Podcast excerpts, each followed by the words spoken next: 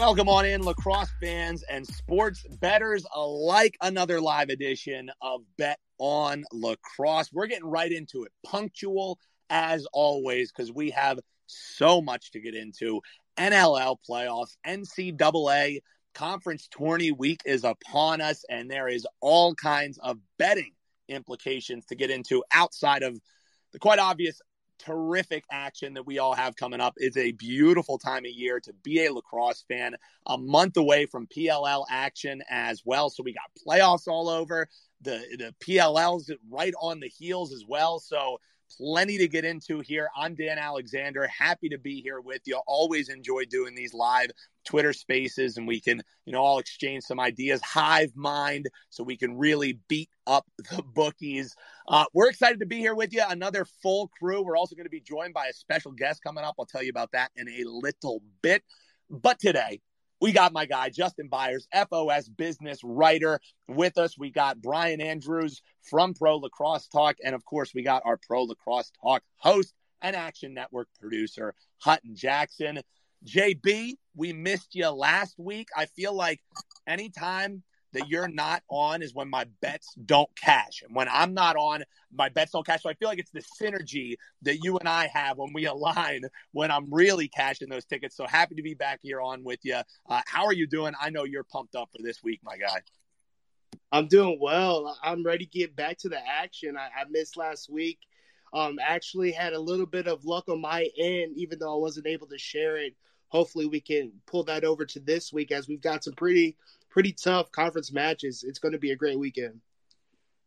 Well, if it wasn't said on the Twitter space, it doesn't count. Even though you have the money in your pocket, I'm just I'm just messing with you, JB. Happy to have you back. Justin Byers, check out his stuff, Front Office Sports. Brian Andrews also with us, one of my go-to NLL guys. He's going to be breaking down this week's action alongside Hutton Jackson. Have some actionable info for you, and we also have some kind of more macro betting stuff we're getting into. Maybe you've heard or seen these terms arbitrage or middle or hedge floating around. We're going to break down exactly what that is and how you can be making money on it. Brian, how we doing today, man? Good man. I was really stoked to see an arbitrage opportunity in the wild for the first time. Uh, and I'm excited to get into conference playoffs. Although I'm off to a really bad start because I was really high on Navy. I was buying all all stock in Navy, and uh, they let me down this week against Lehigh. So off to a bad start this week. Looking forward to hopefully rebounding going into the weekend. Yep, you and I both uh, fell into the Navy trap they had there. Really seemed like they were peaking, and you know that's why it's called gambling, I suppose. You never you never know how it's going to end up turning out. So I was standing there with that losing ticket, the same as you are, and I love you uh, saying, you know. Uh, in the wild, a, a, wild arbitrage in its natural habitat. The Steve Irwin of betting, my guy, Brian Andrews. Hutton, I know you're excited too, man. I mean, I think you can probably tell just in our voices how excited that we are. This is a terrific time to be a lacrosse fan. So many new eyes coming to the sports, and you know, you and I, as uh, as as betters by nature, uh, pretty exciting that we're able to kind of cash in on our fandom as well. But how are you doing, Hutton? And I know you're excited for this week, just like me, my man. Yeah, I'm doing well. My best bet last week I gave out went well. Uh, the over 24 and a half Boston Army. So I was happy that cash because the rest of my bets didn't. But luckily, I was saved.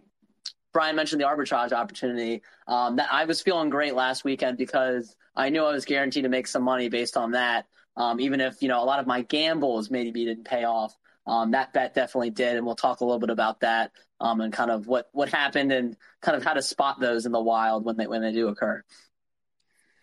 And Cat's going to be out of the bag now because we're hoping, fingers crossed, we're going to be joined by former Redwoods player Brown LSM.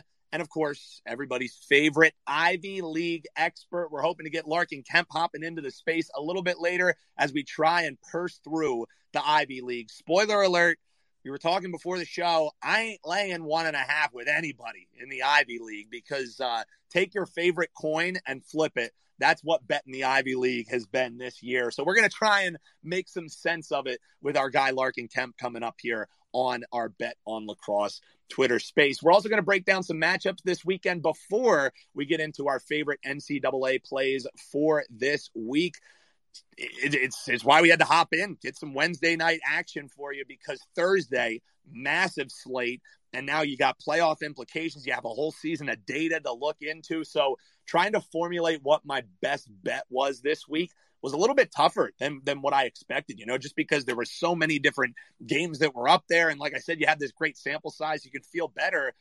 But I'll give credit where it's due, man. The lines this week, and really as the season has continued, the odds makers took their lumps early on in the season with a lot of those money line parlays that we were able to throw together, some really good money making opportunities. There's a lot of lines that you just look at and you say, man, I could make a case for both sides. So I think this week is a pretty tough week to bet, which is why, um, you know, I'm not going to be pulling off the rubber band or anything, but I think we all have uh, at least one play in NCAA action and maybe even a future opportunity for you guys and gals who are listening in here live on our Bet on Lacrosse Twitter space. Also, if you're listening back, they're always recorded, they're always archived. You can check them out, like them, uh, subscribe on uh, Apple Podcasts, wherever you get your podcast. And you can always listen back right here in your Twitter feed as well. If you enjoy what we're doing, only thing that we ask for you, we don't ask for any tips. We don't ask for any money back for the money that we make you. All that we ask is that you share, you tell people about what we're doing here on Bet on Lacrosse. Once we wrap things for NCAA, we're going to get into our favorite NLL plays for the weekend. It's playoffs time, and we might have that two and a half popping back up, one of Brian and I's favorite spots. And it might just be a team that we love betting just because we're homers like that, too. But we have a case to be made potentially as well. Going to talk a little NLL before we wrap things today. So like I said, guys, we have so much to get into. So let's get right on into it with one of the more intriguing matchups and one that maybe is playoff by nature, not quite playoff by name. That's Notre Dame as they're taking on Duke. Notre Dame, a one and a half point favorite. 145 is what you have to lay on the money line. So if you're a $10 better, that would be a 1450 spot you'd have to lay to bring back $10 on that one. Duke, a modest money line underdog at plus 115. So a $10 bet would net you 1150 back on that. Total sitting at 26 and a half. I see a lot of leans on our rundown here, guys. So I'm going to throw it the way of our guy, JB, because I think he has the strongest opinion in this game. And it might be one that's kind of standing against the crowd. Justin Byers, front office business writer. What do you got for the folks, JB? Yeah, I, am rolling with Duke plus one and a half. And if you've been familiar with the way I feel about this Duke team, I was pretty high on them coming into this year. They tailed off to start to start things with a, a lukewarm kind of February and March, but I think they've kind of got back on track. I loved what I saw this past week. They uh, they dominated in all phases, particularly in that third quarter against UNC. I think they carry that momentum over into uh, this matchup with Notre Dame. Yeah, I do know it's at Arlotta Stadium up at South Bend. Um, that is a tough place to play, especially this time of the year. But Duke is well versed. They've got a lot of experience, and of course, they've got a lot of talent. I'm, I'm, I'm like, I'm in the middle with this Notre Dame team. I think they could potentially make something of this latter half of the season, but they haven't showed me anything quite yet to justify a win over Duke. That's why I'm rolling with the Blue Devils on this one. And I think too, you know, maybe people will look at recent history and see, you know, maybe Notre Dame, you could say, quote unquote, got the monkey off of their back and finally got that win against Duke earlier this season. But they had to cling for dear life to get that win. I mean, Duke gave them all that they could pretty much handle. They did end up coming away with that one. So that's why it's not as easy as just looking at the past matchup and saying, oh, well, Notre Dame won. Let me just hammer Notre Dame. And I think that one and a half is telling you it's expected to be a pretty darn close game. Now, I think, too, if you look back at more not so recent history, this is a matchup where in the spot where Notre Dame really needs a win when they meet the Blue Devils – that's kind of been the thorn in their side. Like they haven't got that signature win. Yes, they beat them in the regular season in a really good spot. That was one of my best bets that I cashed on with Notre Dame earlier this year. I love the spot that they have. And I don't know if I love this spot for Notre Dame against Duke as much, which is why it's just a, a lean for me. I'm looking the other way for Notre Dame. I, I just think from what we've seen, the body of work this season, Duke's left a little bit to be desired, to be honest with you. I, I think I'm still kind of trying to figure out why Duke hasn't been the stalwart that they maybe should be. And since I don't really have as strong as an opinion, I'll just throw some things at you before we get Hutton's and Brian's thoughts. Um, just, you know, I guess some, uh, not quite bulletin board, but, uh, you know, like, like, uh, water cooler stats and figures and things like that. Duke's looking for three straight games in a win if they if they would beat Notre Dame. They haven't won three straight games this year since the first three games of the season. They came out of the gate three and zero. Oh. Since then, it's been a two piece here, a two piece there. Um, Duke has not won three straight games, which is what they would be looking to do, pulling up the upset against Notre Dame. Also, an interesting note. Um, if you just look at what Duke and UNC all season long, you know, credit to their athletic directors. They did a great job of making sure their team stayed home because Duke is only going to be playing their fifth road game this season. And in their four other games, a two and two record. So how much can you glean from that? Probably not much. Um, but, you know, worth mentioning that Duke's going to be going on the road. It's only the fifth time that they've had to do that this year. Um, as they head to South Bend in the lifetime series, Notre Dame against Duke, Notre Dame has a little bit of an edge there when they're playing at their home stadium. They lead three and two in the series at Duke in home games, does the Irish against the Blue Devils there. You just look back to the last meeting that these two teams had. Irish were a perfect 16 of 16 clearing the ball.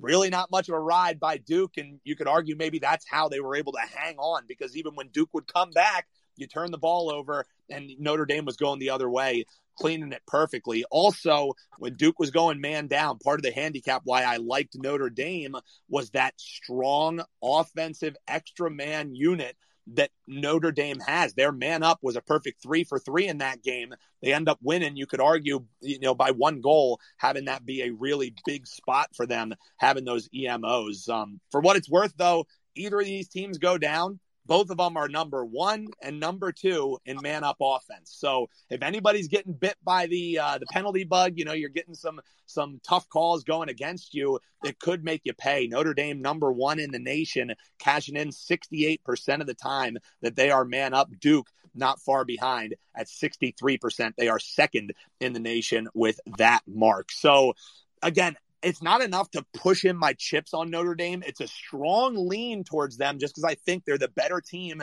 and they just have a little bit more gusto coming into this game, maybe than Duke does. Um, not enough to get money out of my pocket. Certainly not enough for me to be laying a, a, one and a half in a game that Duke could easily hang around the entire time. So just a lean for me. Um, Brian, you know, you hear all those figures I'm dropping out. Um, does that paint the picture either way for you, or still kind of you know standing in the corner? You know, you you maybe look towards Notre Dame, but not enough to be getting any money out of your pocket on it. How are you attacking this one? Uh, definitely not enough to get any money out of my pocket. Uh, I think the one thing that's missing uh, from all those you know trends or or water cooler trends, maybe we can coin that, uh, is the fact that this game has a lot of implications for both teams, particularly Notre Dame. I think there are uh, the resume gets really weak if they are to lose to Duke here. Uh, but Duke also needs the win to really make a statement to the committee. So it's just, I think there's too much at stake for both teams, and I think it's going to be a real dogfight. And for that reason, I I wouldn't want to lean either way. Uh, so I, I don't think there is anything that you could say to convince me to place money on this game, to be honest what if I told you the game was fixed and it's not, I'm just I'm just I'm just kidding with you. So so that would probably be the only way we would have some actionable info for you if we had some inside information um, that the game was going to be thrown either way. Because I'm I'm with Brian. Like you can try and make a case either way. I think JB made really the case to make for Duke and uh, still not, you know, enough to maybe win me over either way. You know, getting those, uh, getting that point and a half, having it potentially play to a one goal game as well, I, I think is probably the, the, the maybe more fiscal way to look towards it. But I, think it's going to end up being a pass because you can really make a case for either side. Hutton, anything to uh, add on that or how you're kind of attacking this matchup? Notre Dame a one and a half point favorite as they take on Duke, total 26 and a half. Yeah, I'm passing on this game. Uh, I mean, this game, though, like you said, it has major implications on the NCAA tournament. I feel like if Duke loses, you can pretty much write them off as missing the tournament. If Notre Dame wins, I think you can write them off as probably going to make the tournament. Whereas the other scenarios gets a little murky. You know, if Duke wins, they have a great case. Um, but do they get in like at large? It's still up in the air. Notre Dame, if they lose, again, kind of up in the air right now. Um, the RPI has Duke at eight and has Notre Dame at 13. Um, again, I know a lot of people like to bash an RPI, and rightly so. I mean, they have Princeton at number two. Princeton didn't even make the Ivy League tournament. We're going to talk a little bit about that um, as well. But um, that's what's really interesting about the ACC not having an automatic qualifier or a tournament this year is kind of leaves uh, it up to the committee. And so we can assume UVA is going to make it. And I like to hope that Notre Dame's going to get in, but if Notre Dame loses, it definitely hurts their chances. And uh, I have Notre Dame future, so I'm definitely pulling for Notre Dame in this game, but I'm going to lay off of uh, betting it. I'm right there with you. I'm holding on to a future for Georgetown and I'm holding on to a future for Notre Dame. It was just two really good spots, uh, two really good value picks for me. We've talked before. You can go back, check out some other episodes when we really dive into how we attack future markets. Um, we'll also, for what it's worth, going to have an episode that's really exclusively about future markets um, following the PLL draft and just about how maybe there's an effect, maybe there isn't, but breaking down how some of these teams have, uh, you know, garnered maybe some market support following that draft that's coming up next week. That's Tuesday, the 10th, the PLL draft going on. So we'll talk a little bit more just macro futures thoughts on that, but uh, holding on to one of those futures as well. So fingers crossed. Let's uh, let's get it home with Notre Dame. Um, and hey, Notre Dame can win, and JB can still cash his Duke one and a half bet. We all go home happy. That's the that's that's the way that uh, that would be beautiful for all of us. So uh, coming up here in a little bit, we're going to talk a little Ivy League, maybe joined by Larkin Kemp, uh, Ivy League expert as a self-coined former Redwoods and Brown LSM. Uh, so we'll be talking a little Ivy League with him when we hop when uh, we get him hopping in here. Um, but just as we have a little bit of time here, guys. I, we we talked last week, and you've been seeing a lot of this on, uh, on on Twitter. Just people talking about because it was a really great spot in the NLL last week, where if you shop around, Hutton Jackson always loves telling you line shop, line shop, line shop. If you did that, you had free money in your pocket last week because an arbitrage opportunity presented itself. So, Brian, I'm going to throw it your way. Um, you know, just as far as you know, you, you hear a lot of these terms, and I feel like a lot of novice betters are maybe a little bit apprehensive to you know ask because they don't want to get destroyed by gambling twitter which can be uh, nefarious to say the least of you know oh you don't know what you're talking about you don't know what you're doing that's what this show is all about. Yes, we talk lacrosse, but we also try and inform you as people who are maybe newer to betting. What are these terms? What do they mean? I personally don't think any question is a stupid question. Even if you're trying to understand what a money line is, that's uh, that's how we can all learn from each other. So this term has come up a lot this past week on gambling lacrosse Twitter arbitrage. Now, when you hear that term, Brian, what does it really mean? And I guess maybe the way to break it down would be use the example that we had this last week where we had free money in our pocket by a nice catch that you guys had by line shopping. Yeah, so uh, there was a line set by Caesars initially in DraftKings where uh, they had both teams at plus money. So on one book, you could get the Seals at plus money, and then on the other book, you could get the Warriors at plus money. So arbitrage is kind of like a very unique and unlikely opportunity uh, where you're not really making a bet. You're just kind of taking advantage of a, a mistake from uh, from the books. And what you need to look out for, the easy ones to look out for, like what I just described, where you can get each team at plus money. It has to be it has to be more than plus 100. So you can't just get your money back. You have to get more than your money back. So plus 105 or higher for each team. Um, those are the easy ones to spot because the lines are just flipped on the books. Uh, and we actually got DraftKings uh, to flip their line, but then MGM didn't. So by DraftKings flipping their line, it, it, it, we had three different books doing a dance of flipped lines. And if you just pay close enough attention, just by a cursory glance on the money line, you can take advantage of these opportunities. But they're super rare, which is why they're called an arbitrage opportunity. Uh, but it, it doesn't always have to just be that books have their lines flipped. There's also cases where books don't pay close enough attention uh, to each other's lines, and they could have it set up where if you have a, a favorite and it's the same favorite on two books, for example, right? But if say the favorite's like minus 150 and uh, or sorry, the favorite is like say like minus 280 and the underdog's like plus 115, right? There's a reason why the, the book doesn't do uh, like minus 150 plus 150 because you could bet on both of those lines and guarantee yourself money. So you can kind of game the uh, a single book that way. So the favorite's always going to be a lower negative number than the underdog is on the money line. And if you but so if you find a case where the underdog's uh, 280 but the favorite's 150, for example, and another book has the favorite at like minus 150 around. So the plus number and the minus number, the actual number themselves are close to the close enough to each other.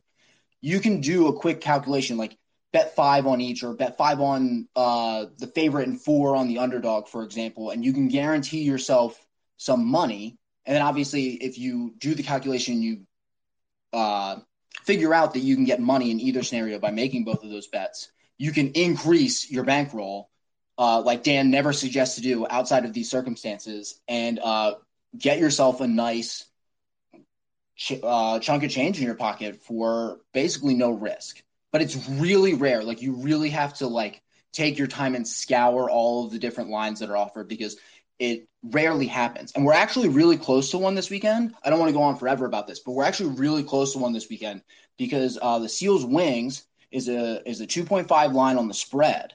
On MGM, the minus 2.5 is plus 100, and the uh, plus 2.5 is minus 125 on uh, DraftKings.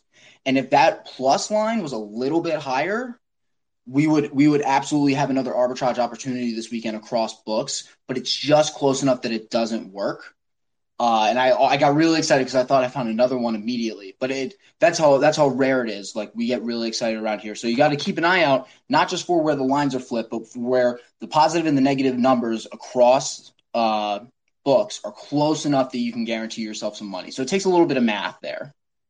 Yeah, and I think too, you made a great point as well that you know you're really never trying to expend your entire bankroll, but there are very few times when you are betting that you are going to have a sure thing. I, I would say what 99.9999% of the time you're trying to formulate a good handicap, feel good about a bet when an opportunity presents itself. And this is why, if you're actually interested in making money sports betting. And you know even if it's just a negligible amount like we're all recreational betters we're not you know betting a, a, huge portion of our salaries on these games or anything like that. We're very upfront about that. But if you are serious about making money even if it's a modest amount you need to have multiple outs. And I understand that some places um, they only have one regulated book, so you don't have this opportunity yet um, unless you're doing offshores. And again, that unpacks a whole entire different thing to talk about. I personally am not in favors of offshores. I've heard all the horror stories about when they shut down overnight. You you know you're waiting for somebody to pay you, and and they they say, oh, you know, I'll pay you on Tuesday, and then you check back Tuesday, you still have nothing in your account. I've heard the horror stories firsthand accounts, not just hearing them through the vine. I've had buddies, I've had colleagues who have gotten completely screwed by betting offshores. Not saying they're all awful, I just personally think betting on regulated sports books is the better, safer, and smarter route to go. I don't knock anybody who doesn't, but um, you know that's personally just how I go towards it. So you need to have multiple outs, and the reason is because when these golden goose eggs come along, you need to crack that thing open and get the money out because it doesn't happen. It is very rare. You know, we've been betting NLL this entire season. We've had one of these opportunities thus far. And, you know, we cashed in on it because we had savvy guys like Brian and Hutton who realized, hey, there's a spot right here where we are guaranteed money because of a mistake made. And, you know, you don't want to fault the odds makers. They're per- people just like us. You know, hopefully nobody's losing their jobs over it. But we as betters need to take every tool that we have and every little edge that we can get and pound them into the ground because you're always laying that big. You're always laying that juice. And, you know, you walk into a sports book, pretty nice in there, right? The lights are always on there. Never seen a burnt out bulb in a sports book, in, unless maybe it's in Atlantic City, but that's a different uh, that's a different discussion. Uh, so you know we need to take any edges that we have as betters. And Hutton, I think Brian did a really good job, kind of laying that out. I don't know if you have anything more to add or, um, you know, you know, continue this conversation on these arbitrages and also really just line shopping as a whole, how we can take advantage of it as betters. I think Brian did a great job laying it out, and I'm, I'm not sure if you have more to add on to it. No, I think he did an awesome job, and yeah, it just goes back to like what I've been saying, line shop. That's how I discovered the opportunity, you know, because um, BetMGM and DraftKings were both aligned in making the Seals underdogs in that game, and I saw that Caesars had the Warriors as underdogs, so that's kind of how the situation arose. And like you said too, being able to like access your money, I was actually having trouble getting a deposit to go through with Caesars, um, and ended up you know working out and stuff, but uh yeah, it, that's the other thing too with some of these opportunities. Um, it's not going to be you know huge amounts of plus money, so you kind of have to have the bankroll to kind of make it work too. Um, like you know, if I placed a, a, unit, I usually place a unit or half a unit on most of my bets. I placed 30 units on each side of this because I was able to net me, um, you know, a larger payout because of that. Now you got to have access to those funds too. Um, but when it's guaranteed that you're going to win, um, you know, it makes sense. It's really just how how much you know capital you have at your disposal. But yeah, just being aware of these opportunities. Um, you know, once I placed my own bet, I shared it with you guys, shared it with a, a few colleagues, and put it out there. And quickly, the lines were either flipping on DraftKings or they were locking the money line like BetMGM did. Caesar stuck to their guns, which you know, if you're the sports book, uh, that's probably kind of I don't know. I don't really know how these sports books kind of handle these type of situations because you don't want to be too overreactionary like DraftKings did and kind of allow people to bet both sides on your book. But um, you know, then with Caesars, you get hammered really hard on either side too.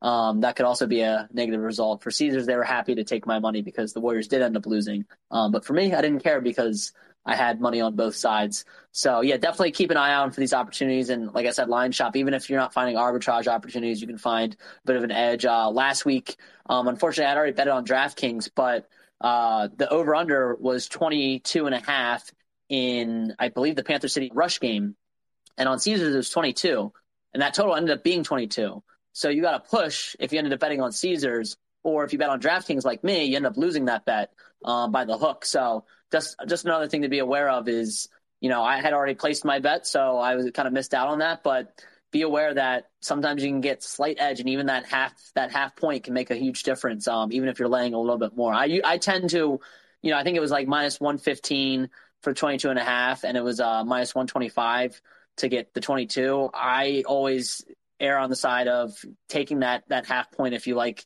the play, just because you never know. Like you you'd rather cash a bet or push a bet um, then you know maybe get a little extra if it does hit. So um, that's kind of my uh, my voice of reason with that type of those type of plays. I'll tell you what, a, a, single tear rolls down my face as you and I, when we first, uh, you know, got together and we're and we're talking about you know betting in the lacrosse space and you know how to grow. it. And we came up with the weekend wager that I would write. Um, you know, come a long way has Hutton Jackson from the modest beginnings of editing the weekend wager to now moving markets with a single tweet. I love it, man. That that uh, uh, proud proud betting uh, betting brother right here on that one. Um, JB, I just want to bring you in before we get into some best bets um, for our NCAA action. We're going to get into some NLL as well, but um, you know we're all here kind of on the East Coast and messing with the books that we have. And I'm talking about this line shopping. I, I, always forget to ask, you know, are you having an opportunity where you're able to line shop at all where you're at? I know also, you know, with the business that you have, um, a lot of what you do is through DraftKings. Um, you know, that's the sports book that I really use the, the most frequently. Um, I'm just wondering how you kind of attack line shopping and in your area, are there different available markets where you're able to do that? Um, and if not, how do you kind of, how do you kind of tackle that? Yeah, I, once again, I'm definitely a big advocate for line shopping. Like we've all been saying the past couple minutes here, it's it's really really advantageous to get a good line on a play and take advantage and get some money. Um, that's the way you're able to kind of build a bankroll long term and and also kind of um, pump your spirits up while doing it as well. I definitely uh, kind of have access to when it comes to lacrosse. There's there's primary two books here in Indiana I've been using DraftKings and BetMGM, and I've found that BetMGM sometimes has the better line options. Sometimes the prices are a little bit better here and there, just depending on the week. But I've, I've really found some success with BetMGM. But with DraftKings, of course, that's my preferred book as well. I know uh, I've been a huge, huge advocate for DraftKings, being with Front Office Sports and our partnership with them. Um, so if you don't have a, uh, a DraftKings account, hop on those those right now. But yeah, DraftKings seems to have more options when it comes to diversity, when it when it comes to lacrosse, as far as lines and also live options here and there, depending on the game. I know we've talked about that in the past. There's been a few matchups that have provided live lines, but also when it comes to the PLL, DraftKings pro- provides player props, so that's also a, a huge avenue to kind of get into. But yeah, when it comes to line shopping, I'm a huge advocate, and being here in Indiana, luckily I I do have options when it comes to Bet MGM and DraftKings.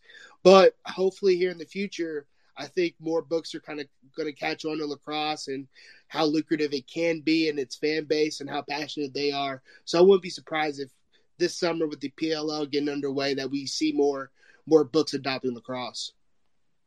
Yeah, great, and and you've already seen it. You know, there was uh, there was one dance in town last season, and now we already have a couple different books who are getting into it. You have NLL lines, you have NCAA, so it's only getting bigger. Hop on now, don't miss the wave. So uh, before um, you know, we're just gonna get into some of our best bets for NCAA action this weekend. Um, and if we're joined by Larkin Kemp a little bit later, we're gonna be getting into some Ivy League uh, talk. You know, uh, some games, some lanes that we maybe have, and also uh, who is in, who is out. You almost make a case for every team in the Ivy outside of one or two for making it into the big dance coming up right around the way. So guys, let's get into it. You know, we've been uh, we've been on for about half an hour now, so it's uh, best bet time for you listeners who have been riding with us the entire time. We appreciate you doing so. Let's get into it. JB, I'm throwing it right back your way because you have a game with all these great games that are on the radar. I was surprised to see um, the name that you have listed here for your best bet. You always love going off the reservation, and I always love cashing along with you.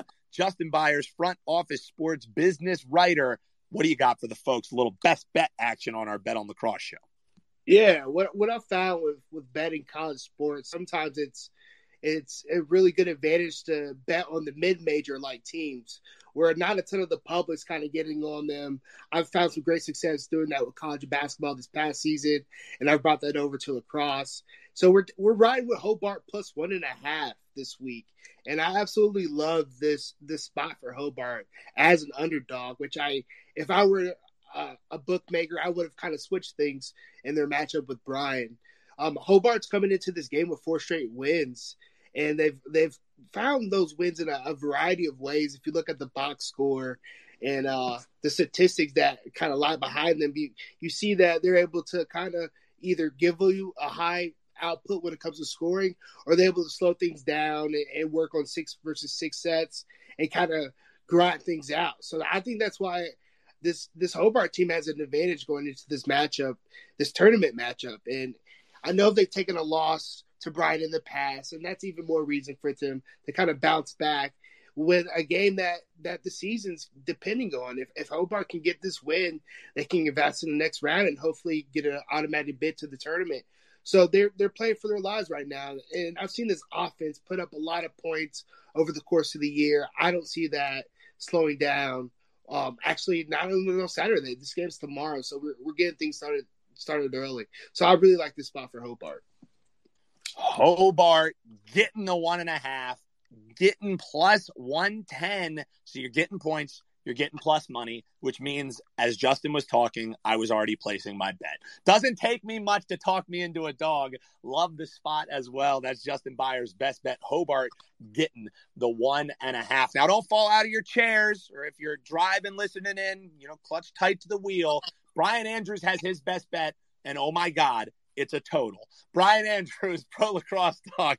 What do you got for the folks, my man? I, I really like what Justin was saying about the mid majors because I feel like that's been a lot of what my strategy has been when my bets aren't a total anyway, when I'm looking at spreads and other things like that. Because every conference we've talked about that's that has the top talent has been has been such a wash.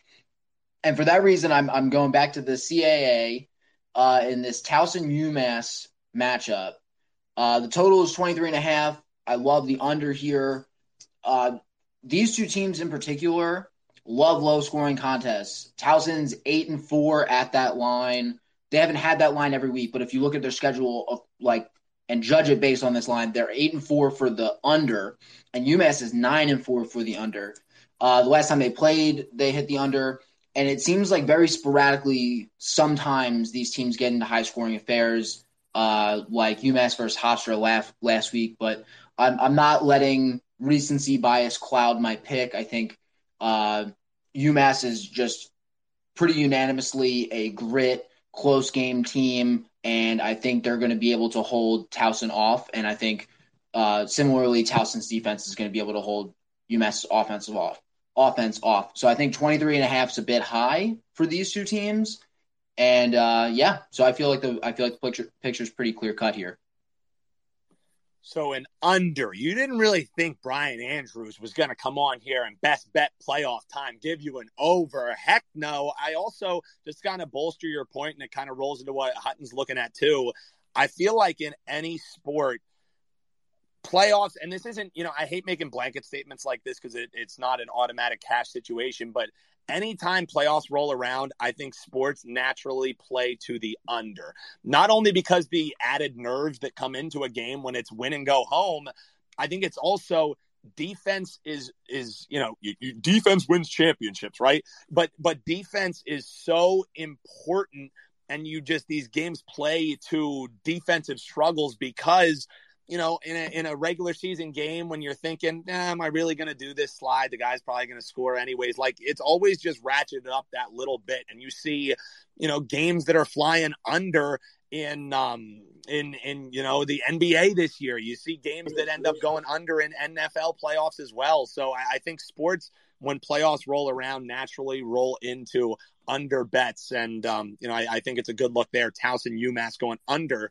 23 and a half. Hutton Jackson, you got a best bet as well. And you're also looking towards a total. What do you got for the folks? Yeah, I like the under in the Denver Villanova game. Um, these teams, when they last played each other, it was a 12 10 score.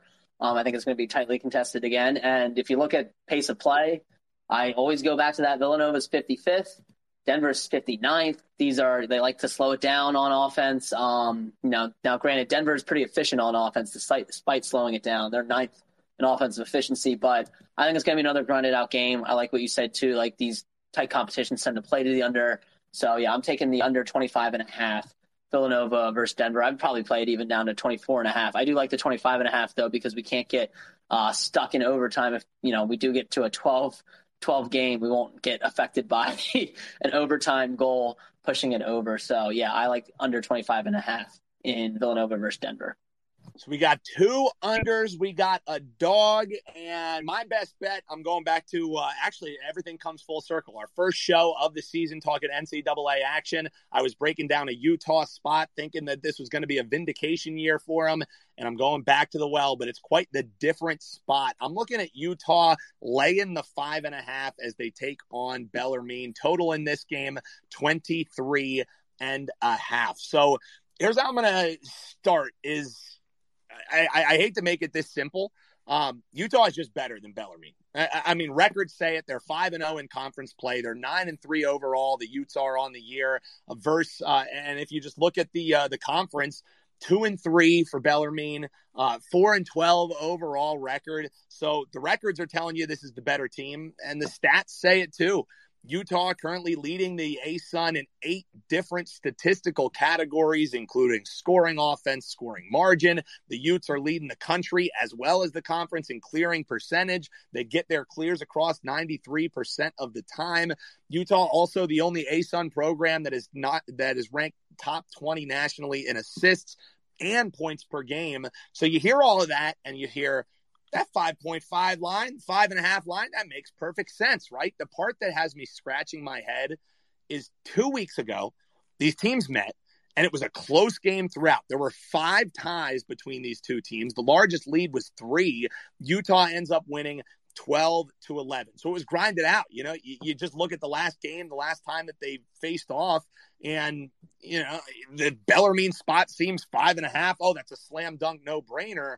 But I think we learned if it's too easy, it's probably too good to be true. And I'm not going to take the bait with Bellarmine and take the five and a half. I'm going to lay it with Utah. They're the top seed. They've been making statement after statement with a few hiccups here and there this year, but now they face a Bellarmine team that they have never lost to. It's a team that's limping into the postseason on a two game skid.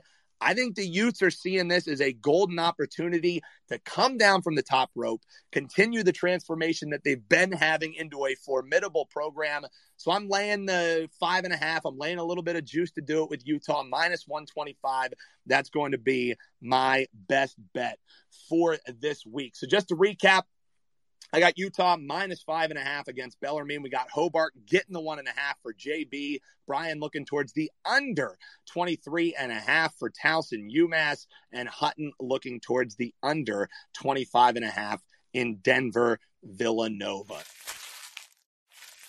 Hutton, while we're uh, we're waiting to get that hooked up, another kind of free best bet that you have for the folks is looking towards Georgetown on the future. I mentioned I already had that future in my pocket. And, uh, you know, I think there might still be some value. I actually got it at plus 750. It's plus 800 now, Georgetown, uh, to potentially be winning the title here. Some value there for Hutton. And uh, what are you thinking on that one? And then we'll throw it to Larkin. Yeah, I uh, I was kind of waiting to see like if it would get any longer, and uh, it did a little bit. Um, but yeah, plus eight hundred. I think it's good right now. I think they're the only team other than Maryland you can pencil in as going to make the tournament, regardless of what happens. If they lose to Marquette, barring any miracle, I still think they're getting into the tournament. So that's why I like that play. Whereas, like, you know, I have a Notre Dame future as well. And I already mentioned that, you know, they still have to win a game essentially and, and pray that they can get in the tournament. So um, that's why I really like Georgetown.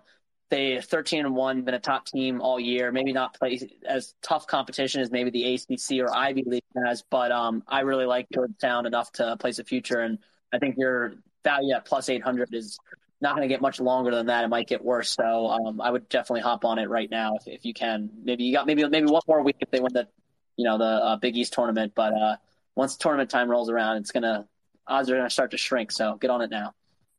Yeah, if there's value, you got to get it now. So, guys, let's get into it. Very excited to be joined by former Redwoods player Brown LSM. Ivy League expert. He made a tweet earlier this week saying, I will be made uh, media availability. Whoever wants it can get it as the Ivy League playoffs are rolling around. Huge thanks to Larkin Kemp hopping on here, man. How are you doing? And man, people can't see you, but looking dapper this evening, my guy. How is it going, brother? Thanks, boys. I appreciate it. I know a little bit overdressed here. Um, first, let me say thanks for all you do for the game. This is uh, exploding space within our sport. I work in entertainment on the wrestling side, and it's a hot button. One of the reasons, hopefully, professional lacrosse and NC2A lacrosse will continue to grow and television ratings and all the things we care about. Um, so, A, let me start with that. B, couldn't be more excited about the entire slate, not just the Ivy League. I think we got great games across the board. Very rare that you get an ACC blue blood playing game with Arlotta, Notre Dame, Duke. I mean, how cool is that? OSU, Rutgers, a lot on the line there. Uh, just really almost everywhere. SoCon, right to play. All those teams need to win out. CAA, Pat League. I mean, doesn't get any better. So, you know, the entire board's going to be incredible. But as an Ivy League homer, and I'm sure you guys want me to rant about it, I'll, I'll get going on what we're going to see in Providence this weekend. I mean, let me start. In terms of top down, I think this is the best the league's ever been. If you could tell me at the beginning of the season that we'd have a team that beat Georgetown and Rutgers – and sitting in Princeton, New Jersey, watching the Ivy League tournament, I'd be like, that's insane, right? I mean, the fact that Princeton and Harvard, mathematically, if you take away the logos, have incredible. Obviously, Princeton's going to be in; they're going to host. But Harvard, like if you switch the Harvard and Notre Dame logo, Harvard is totally in bubble consideration, and they're the sixth team in the Ivy. The reason they're going to miss is because obviously the committee just can't let six in. It's just almost unfair to them. But Jerry and those kids up in Cambridge deserve all the credit in the world for that. Um, in terms of the matchups this weekend, we'll start with the host. I'm a homer. We started this league season 0 and 2, and we were looking down the gauntlet of at Penn, Yale at home, at Cornell. Mike Daly and the boys circled the wagons. They kind of reconfigure a couple things offense, defense. Little guy by the name of Peoples Goalie starts seeing the rock, and this team just runs the gauntlet. And I'd argue they're the second hottest team in lacrosse behind Maryland. I don't think anyone wants them in the first round or the quarterfinals midfield top heavy dodging. pop money throwbacks, just simple, simple, almost professional lacrosse. And what I mean by that is you just attack shorts, you gain leverage, you don't test poles, and really you just kind of meat and potato, run by your guy, throw it in the net. Like it's really that simple. It's what we've done over the last month. Couldn't be happier for the, the program that we're hosting. I think, you know, the reality when you play at a blue blood, like the fans kind of get used to every game being huge. I mean, Providence is going to be popping for this. It's a capacity of 3,500. It's going to be a Woodstock type environment, 8:30 under the lights. Like kids are going to be climbing over the fence to get a view. It's, I mean, how cool is that? It hasn't been like that since 2016. Um, in terms of the game itself, I actually think these teams are very similar. And here's what I mean by that: neither are defined by X initiation and South North dodging. They are both defined by big, strong, bruising midfielders who attack short sticks and obviously Sam Handley's a special talent. I would argue Ryan Aughavin is that good. Like he's he is also talented enough to attack poles and kind of like gain respect in early slides. Um, so this game is going to be one in the middle of the field. It's going to be one with 50-50 ground balls on the wing. It's going to be one with, you know, one or two of the kind of no-name middies in terms of like I know we all know their names, but the Reed Moschettes, the Griffin Kings, the Jack Kellys. Like they're going to beat shorts, get to the middle, and they're going to kind of catalyze things on either side of the rock. Um, and that's going to be the difference. And there's really like one other matchup I think that can kind of tilt this thing. It's People's goalie, my guy, versus Pat Burkinshaw, who's been as streaky as anyone, but as good as anyone at times. He's also a talented kid. He had 17 saves in that loss when we played them at Franklin Field. He has the potential to see the rock really well. But my prediction on this, and then I'll get to the way you guys obviously do it in terms of lines. I just think when you look at the cumulative last four weeks, Brown has found a mojo and a karma, a momentum that I just can't bet against. Like Penn has been up and down. They play down to teams, they play up. They're the cardiac quakes, which isn't necessarily a compliment. Like Brown has just been rock solid. Like Bryant is typically a trip game for them even when we beat him, we barely beat him. Like we rolled Mike Pressler on Tuesday after a really emotional win um, up at Cornell. I expect Brown to go up early and to kind of like hold on. I actually am predicting a 17 15. So the line I like in this, I actually like the over.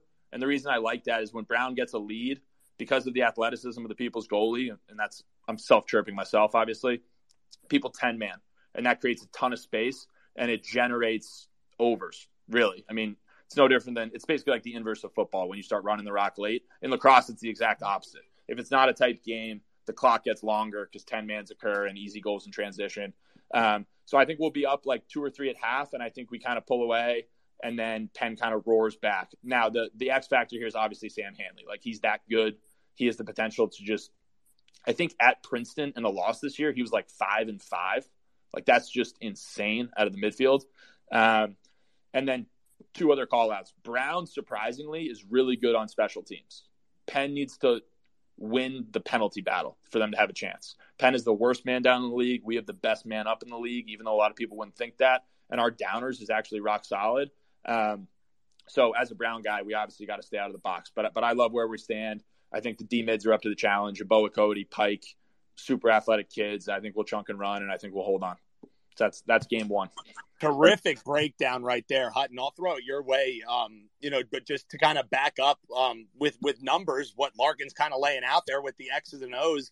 This is a Brown team that offensively has just been rolling. Haven't failed to reach double digits since that loss to Princeton when they were just outside with nine goals there. So, you know, kind of bolstering the point of looking towards that over. And I know that was a spot that you kind of liked as well, Hutton. Yeah, I was leaning the over 24 and a half, and I think Larkin's now convinced me to actually bet it because, uh, yeah, I just think it's going to be high scoring. I think it's going to be tight.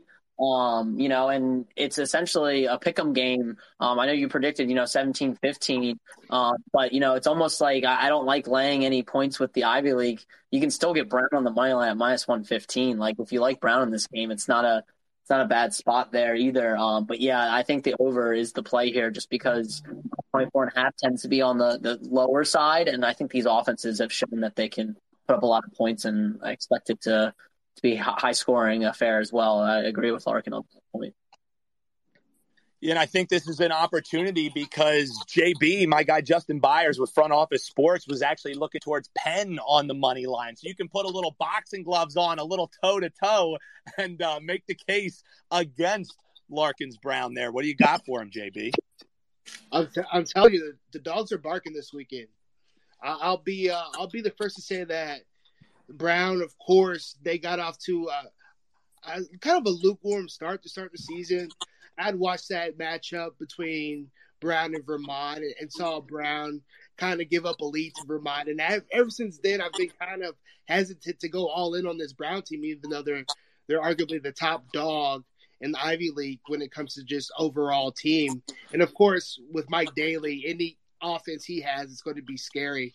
We've seen his teams in the past at Tufts put up a ton of goals, and he kind of translated that over to Brown. So there's there's no going to be no shortage of shots when it comes to Penn, but I think Penn has a, a good advantage when it comes to their athleticism and in between the lines, which I think could kind of boil down to a, a nitty gritty game we see for the Ivy League. I, I I just like what I've seen from Penn more lately than what I've seen from Brown in the entirety of the season. And I don't know if that's a fair uh, kind of gauge or assumption, but I I give more stock in the, the whole picture of Penn rather than than Brown. So I, I'm gonna roll with the dog on this one simply because it's a it's a conference matchup and it's a conference matchup with a lot on the line, the whole season on the line. So that's where I'm going to roll with with Penn. No, I think that's all fair. I mean, to to be clear, like Penn is battle tested. They have a top five strength of schedule every year. They got guys who've played in massive ball games. They're super athletic. They have arguably the best player on the field, probably in Sam Handley. I think BJ Farrar is a super athletic, all American type LSM. Like, there's no question a compelling argument of why Penn wins this game. I just think when you consider the home factor, and then if you took away Brown's losses and you just looked at the four weeks, like if you just look at the last month, I think Brown's playing as well as anybody. And because of that, considering where the line is, um, that's kind of where I am leaning. And that's why I've taken the over. But listen, I have all the respect in the world for Murph and that staff. And the good news is I know Dales does too. And I know we respect the hell out of that team. And it's a big boy matchup. Like this is put on your hard hat and your lunch pail. This is why you come to Brown. Is, it'll be great. Yeah, and I think I mean you know from your time playing too, Larkin. There's something to be said, and I hate you know using the old like cliches and things about you know peaking at the right time. And I think you know the case that you make is that Brown is really just maybe not peaking at the right time, but just catching fire. You know, really finding their identity right when they need to in the heart of the season. And, and you know, I think there's there's something to be said for that. Brian, you'll get last words on this game before we uh, switch on over to Cornell Yale. Anything to add? I know that you probably were loving hearing the case that was made for the over in this one. Absolutely. Uh, Larkin, thanks for uh, joining us and talking about the Ivies with us. Uh, I really like the points that you were making, uh, particularly about Brown going up early and uh, Penn maybe having to claw their way back and playing up and down to their opponents. We saw that with uh, St. Joe's super recently, where they were able to claw back and make the game really close. Um, and I think that that is a narrative that is very likely for this game as well. And I think that's going to end up making it a high scoring game because if Penn has to claw their way back, Brown's going to have to respond to to keep their lead, and I think that really pushes it over uh, 24 and a half goals.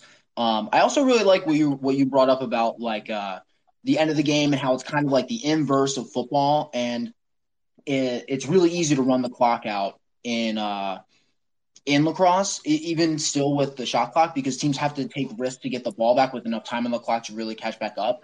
Uh, so if Penn really lets the game slip away, the total could really fall. I don't really see them doing it, so I really liked your point about the over 24 and a half, and I'm actually probably going to lay that now. Love it, boys. That's what I'm here for. Winning us over. That's what we're talking about. Some actionable info. Again, huge thanks to Larkin Kemp joining us here, former Redwoods Brown LSM on our Bet on Lacrosse Twitter space. So before we get into the next matchup, I feel like Larkin, we kind of – buried the lead a little bit in the fact of a tweet you sent out a little bit ago. This is not a drill. Andy Towers in attendance this weekend. Uh, now, does that have any betting implications, or does that just mean there's going to be that much more juice in the arena there?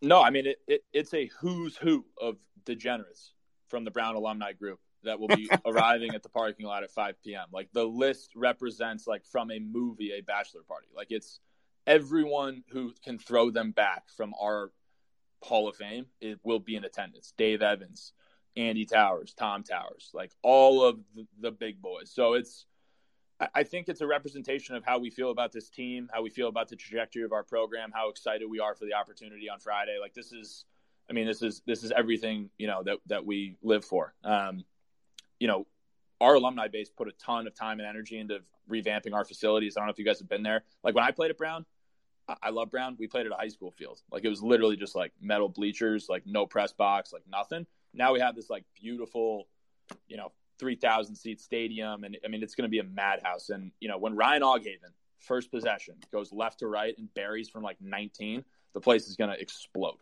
like literally explode. Uh, who's who of degenerates? Um, I need that on a T-shirt. Uh, like like that that that needs to happen. Uh, unreal stuff there. Sounds like quite the atmosphere that's going to be going, man. I, I'm almost thinking about just hopping on a plane and finding a way to get there because that is electricity in a bottle right there. And that bottle's exploding coming this weekend, according to our guy Larkin. Let's get into this other matchup, too, because it's another one. I mean, we've been talking all year long about the Ivy. Trying to make money betting the Ivy this year has been a gauntlet just because what you were speaking at at the top is exactly what's happening in the betting market. The parity is in an all time high, and it's a credit to these programs and what they've been able to build. I- have been banging that drum all year long that this Ivy League is, is the league to beat this year. I said a couple episodes ago if you gave me a choice, if you could tell me who's coming out of the Ivy and who's getting into the tournament, those are the teams outside of Maryland that I would feel confident putting a future on because not only are they playing at an all time level, they're all getting battle tested. And, and another battle is going to be going down when Cornell's taking on Yale. Cornell is short favorite, minus one and a half. Total in this one, 27 and a half. So how do you break this one down, Larkin? Yeah, I feel pretty good about this one too, boys. Obviously, I watch a ton of film on the league. I think that the casual fan obviously aligns with the recent success of Andy Shay in this tournament and the precedent of like nobody beats him twice. I think most people in the country are going to lay with Yale and, and, and take the points, obviously and feel fairly strong about that. I'm about to give you an argument of why I'm going to go the other direction. Yale for a decade has been defined by their defensive cohesion. They beat teams like 10 7, and the strength of their team was Ty Warner and Mark Lasini and all of these poles that really could slide and recover. This Yale team is unbelievably inexperienced and young on that defense side of the ball, and candidly, they're just giving up too many goals. Now, where am I going with this? Matt Brandau has to carry the water for Yale. If you look at the matchups for Yale and the Ivy, I would argue that Cornell is the toughest draw. Why? Because Gavin Adler is a grown man. Like Matt Brandau is the trigger man. Like he has to be good. He has to generate leverage. Even when he's not getting points, he's the one who creates space because people respect him and hedge for the Lyonses and the Johnsons and the Tevlins to be able to get to their strong hand and finish in space. Cornell does not have to slide. Like Gavin Adler is that good. He's, in my opinion, Schmeisser finalist. I think Jordan Stevens, who I respect, is going to say, We were going to make Matt Brandau beat our best player. We're going to put him on an island. We're going to force these young kids to beat the other five guys. We are not going to give them space via South North feeding lanes. And I, I personally believe that Cornell although they've been up and down, and that's why I, you know, a lot of the smart money, and I'm kind of tripping myself there, is going the other direction, specifically the Army and Brown results. I think the first quarter against Princeton, they looked as good as anybody. I think that the Richie Moran spark, RIP, has kind of galvanized that group and got them heading the right direction. And just specifically that matchup, like I can't get away from the fact there's something burned in my mind. It's 13 12. We're in Ithaca. Andy Shay calls timeout. He gives the ball to his best player and he says, Go beat your guy and Gavin Adler, I don't know if you guys remember the end of that game, literally like ate him up so that he couldn't even not only could he not get to five and five, he couldn't even feed the crease. Like that kid's that good. I have all the respect in the world for him. So because of that, I'm going to lean with the experience of Piatelli and some of the Cornell offensive players that they can go get some goals. And I think they're going to win 15 12 with an empty netter. So 15 12, an astute uh, you know, final score there as the total sitting right around 27 and a half. Sounds like there could be some goals going down this weekend and should be exciting. I know JB um, you know, you're hoping maybe one more goal in that final score as you're kind of looking towards that over, and uh, we can maybe have uh, you know Larkin add a little bit to that point. But the total in this one, JB, I think you have a pretty good case playing towards that over. What do you got for the folks? Yeah, I, I love the output I saw from Yale last week versus Harvard. Um, we we have said that Yale can can kind of grind it out when they need to, but they can score when needed to as well. And of course, we know about Connor Buczek's Cornell team. They can score no matter what the game's looking like. They're able to put goals in the back of the net. We saw that against Syracuse, them being down pretty early and climbing back into that and getting that win.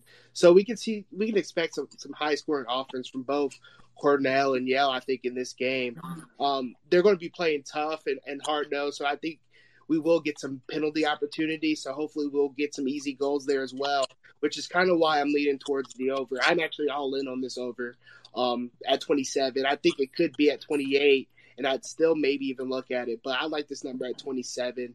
Also, to know Yale, the past six games, they've all gone over 30 goals. The last game that went under was their grudge fest against Penn.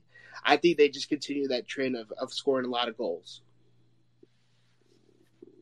So, Larkin, I don't know if you have anything to add on to that. You know, Goal Fest, I think your breakdown kind of played to that as well. And maybe, you know, you just get just enough. And I think there is something to be said too. You know, again, you with your player experience, with the, there's something to be said when there's an energy around an event. You know what I mean? And boys are buzzing, they're flying around, and there's just that little added juice. You know, maybe the keeps are pulling a little bit tight. Um, so, you know, I, I, feel like maybe just this weekend and the atmosphere that's around it will naturally play just the energy in these stadiums to, to playing into over games, a lot of excitement, you know? Yeah, no, listen, I think everything I said was highly correlated to what JB said. I, I think it, like for a decade, no one would bet an over with Andy Shay involved. Like Cliff Baxter as his D coordinator and how good that defense was, like they could really clamp down on teams. I still think they're finding themselves really, which is the foundation of my thesis, which is the same exact argument JB just made, which is if it gets into a track meet and, you know, it gets up and down and both sides are filling the net, I could easily see this, you know, getting up towards 30, 31, 32. Um, you know, at the end of the day, like what's so cool about this weekend at the Ivy League tournament, it really is like coin flips. Like it's so hard to predict and scout these matchups, which speaks to the parity in the league and what makes it so fun to be playing Ivy League ball right now. Yeah, and I know you've been super busy, man. You're just fresh off a recording with the Crease Dive guys. That's going to be dropping tomorrow. Check that out. The Barstool guys do a terrific job. One of my favorite shows. So, highly suggest checking out the episode dropping tomorrow with Larkin as a guest on it. So, I don't want to hold you for too much longer, but really the the the last kind of thing to maybe wrap it, and it's a whole view of kind of what we've been talking about here, just breaking down the Ivies is just how strong that it is. Think about how terrific Princeton was to start this season.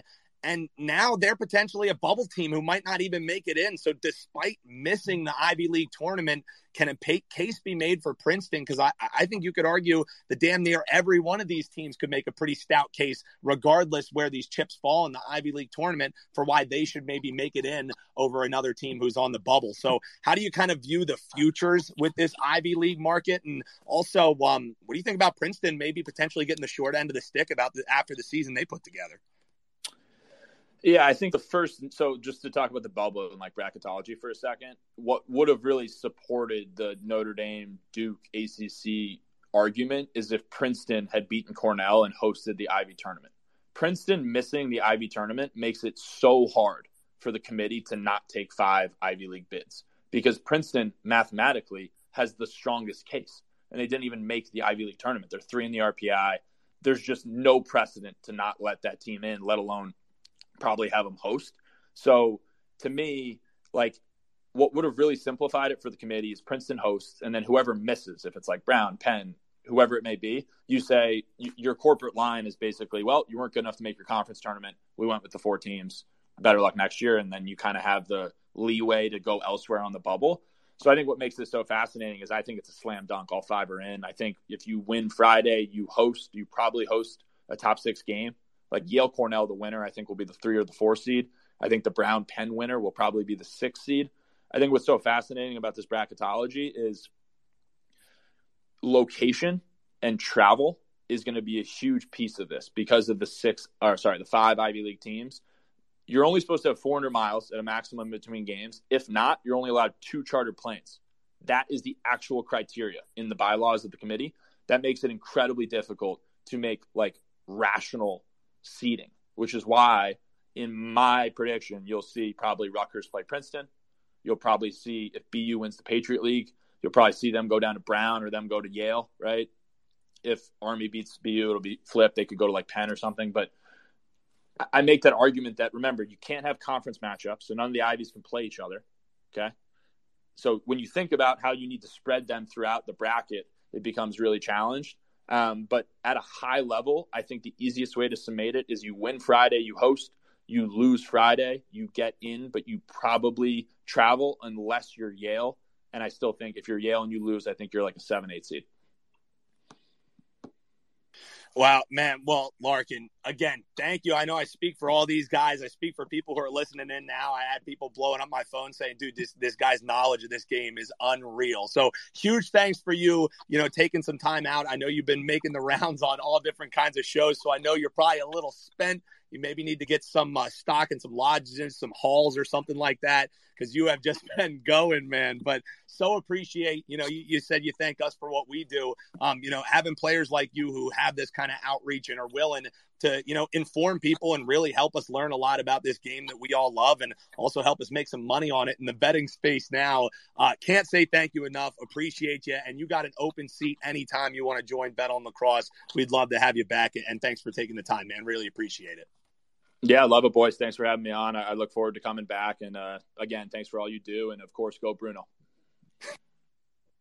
we go. Let's hammer Brown. Let's hammer the over right there. Huge thanks to Larkin Kemp joining in and joining the space here. Uh, we got some NLL talk coming up here. Again, just uh, terrific stuff there. You know, the knowledge just pouring out. So, uh, you guys, uh, tough act to follow there with, with Larkin as we kind of pivot the conversation, go into some NLL action. Our pro lacrosse bets two, two, and one last weekend. And we went a little bit longer here on this episode. But when you have knowledge like that, a guy like Larkin taking time out of his night to hop on here and inform us all. I mean, that's invaluable stuff. We we could have kept him on for seven hours and just kept picking his mind because you know when he's talking about you know the matches, the matchups, and the X's and O's. I, I mean that's part that as I'm hearing him speaking, maybe we need to start bringing on a little bit more in as we're formulating our matchup plays because I find myself so often slipping into just uh, betting axioms. Like really, that that's what I know. Like I love the sport of lacrosse, but I'm not nearly.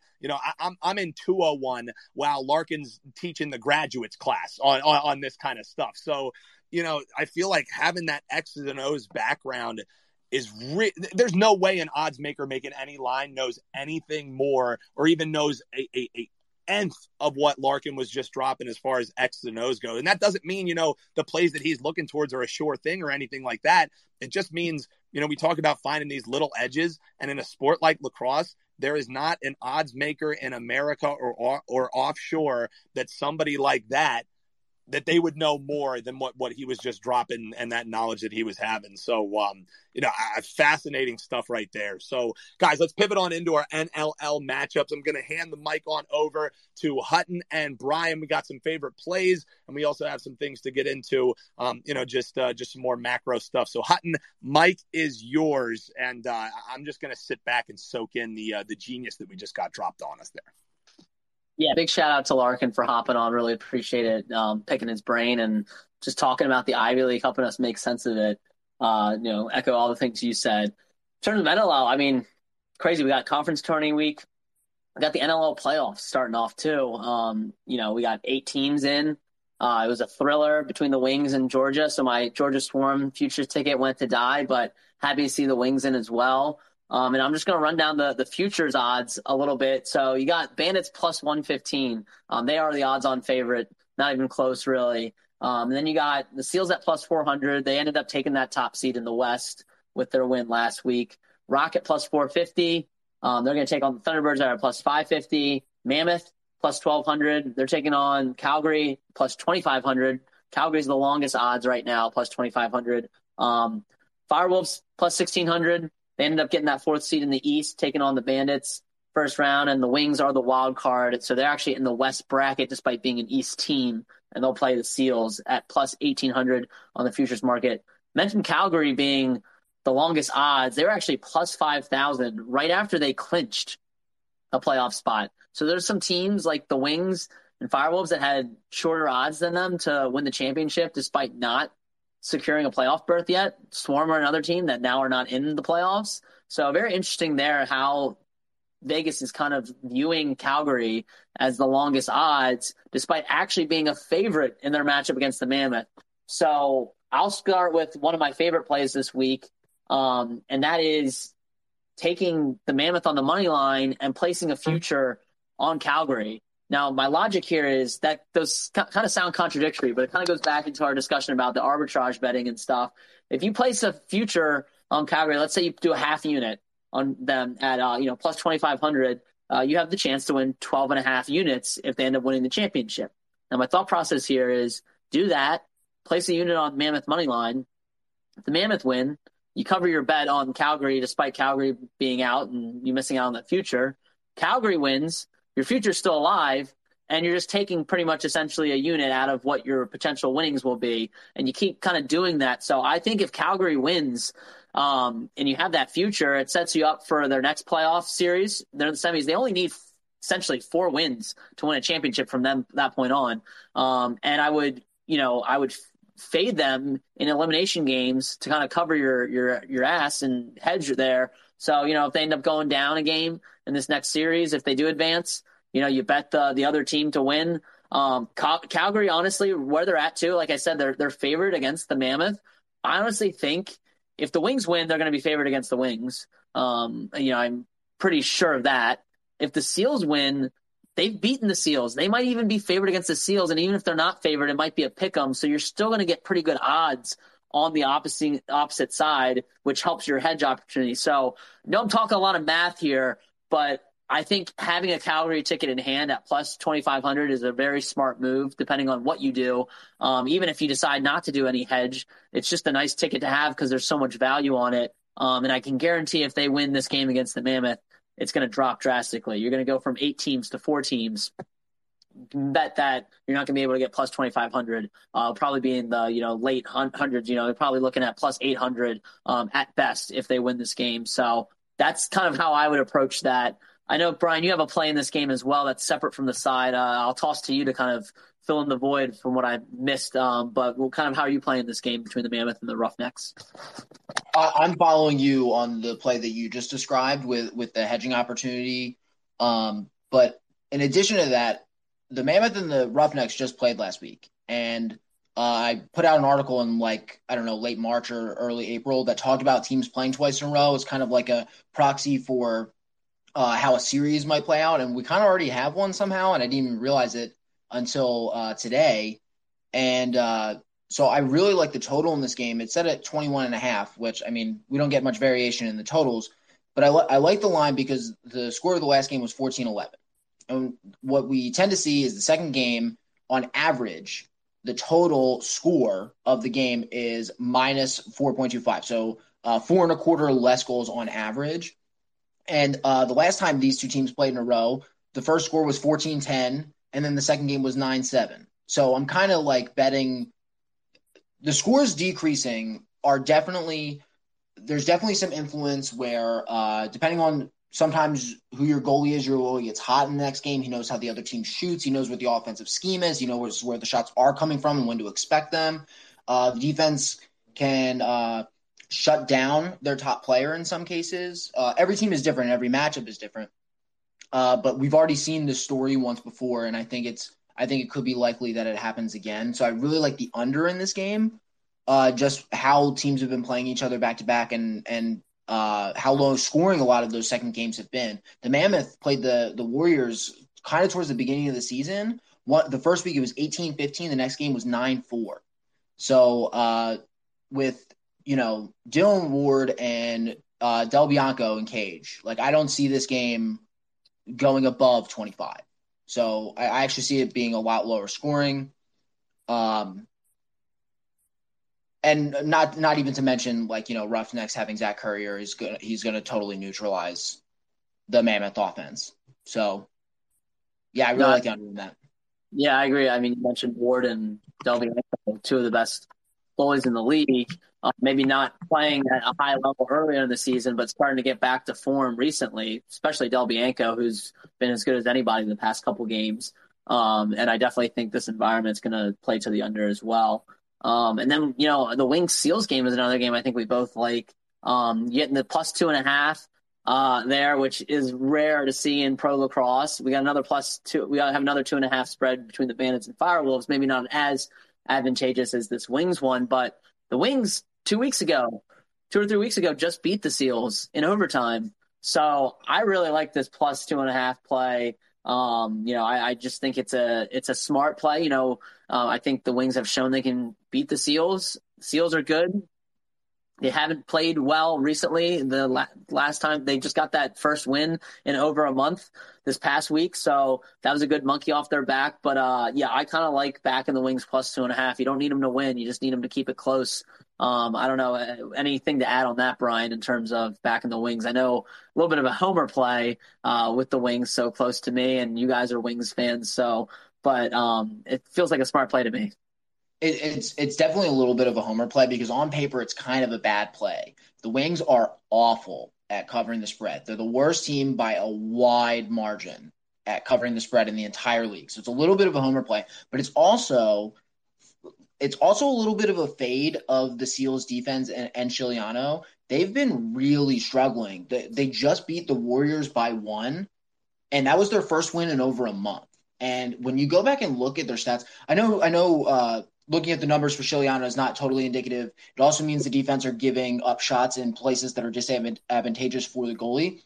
But his save percentage has been really low. There was a game where he he only had like 23 saves, like 60% save percentage for lacrosse fans. We're normally like, oh my god, but in the NLL, it's like, oh my god, that's like literally the worst you can possibly do. Uh, so it's a little bit of a fate of their defense right now. And even though the the Wings basically need games to go into overtime to win. Uh, I think that their offense is finding its rhythm again a little bit, and uh, I don't think either side of the floor is kind of firing on all cylinders for the Seals. So I, I think, I, I think the Wings could even like win this game, but I do think the cover is the right call. I'm definitely not laying points with the Seals right now with how they've been playing for over a month. The Warriors are struggling, and the fact that they only beat them by one is indicative of a continuation of the problems they've been having. Yeah, now and you mentioned the Wings haven't been good at covering either of the Seals, you know, and the Wings were failing to cover mostly when they were favorites. Now, as a two and a half point underdog, I don't think they've been two and a half point underdogs in any game so far. Um, it kind of, you know, is, is, a good play there. And like we said, the Seals um, not covering themselves really well as well. So just, you know, pure numbers play, I think the two and a half is the right move. I personally like the Firewolves plus two and a half as well. They beat the Bandits earlier this season. They also lost by more than three goals to the Bandits earlier in the season as well. So, um, you know, but I just think in a playoff environment, you know, I think Doug Jamieson, it's again, uh, if you look at all these teams, goaltending is huge for all these playoff teams. You can't look at any of these teams and find a weak goaltender. And uh, I think that's uh, evident, you know, in the playoff teams is you have to have good goaltending, and goaltending sends a play towards the under. I'm not taking any unders this week. Although, you know, Calgary, Colorado may have convinced me. Um, but I think that's indicative of it being tight. And as good as the Bandits have looked, I think the Firewolves can hang around. So it's probably only a half unit play for me on Firewolves plus two and a half. But I think there is some value there. Um, I think they're going to keep it close, although I do think the Bandits will ultimately win this game. Um, I'm, I'm kind of playing both plus two and a halves. I mean, you got to. Uh, one, I just want to loop back to the Wings for like one other point. You you brought up goaltending, which is a great point because if you're if your goaltender is just kind of off in the NLL, like shots just start falling and it's impossible to keep up. And uh, Higgins, the Wings goalie, has been an absolute showstopper. I know I know they're in overtime all the time, but it's not because it's because Higgins ma- is making the saves to keep them in the game. It's not because Higgins is getting letting up goals that he shouldn't. That man stands on his head so frequently, and he's so good. And I think that he's going to be able to keep them in the game against the Seals again. How about it, boys? Man, there's a lot of knowledge being dropped out here on the Bet on Lacrosse show. One of our longer editions here, nearly an hour and a half of lacrosse betting goodness. We do it because nobody else is doing it. Huge thanks again to Larkin Kemp dropping in. If you missed that part of the show, um, this is recorded, this is archived. You can also like, subscribe on Apple Podcasts, wherever you get your podcasts. Um, and you can just stay in your Twitter feed as well to check out our episodes here. Um, but just to recap again, we got the Wings getting the two and a half plays. Reardon, give us some more, uh, you know, uh, even if it's just, you know, some end of the game heroics or whatever, diving into the crease hey, let's get that two and a half home, maybe even pull the upset for us homers.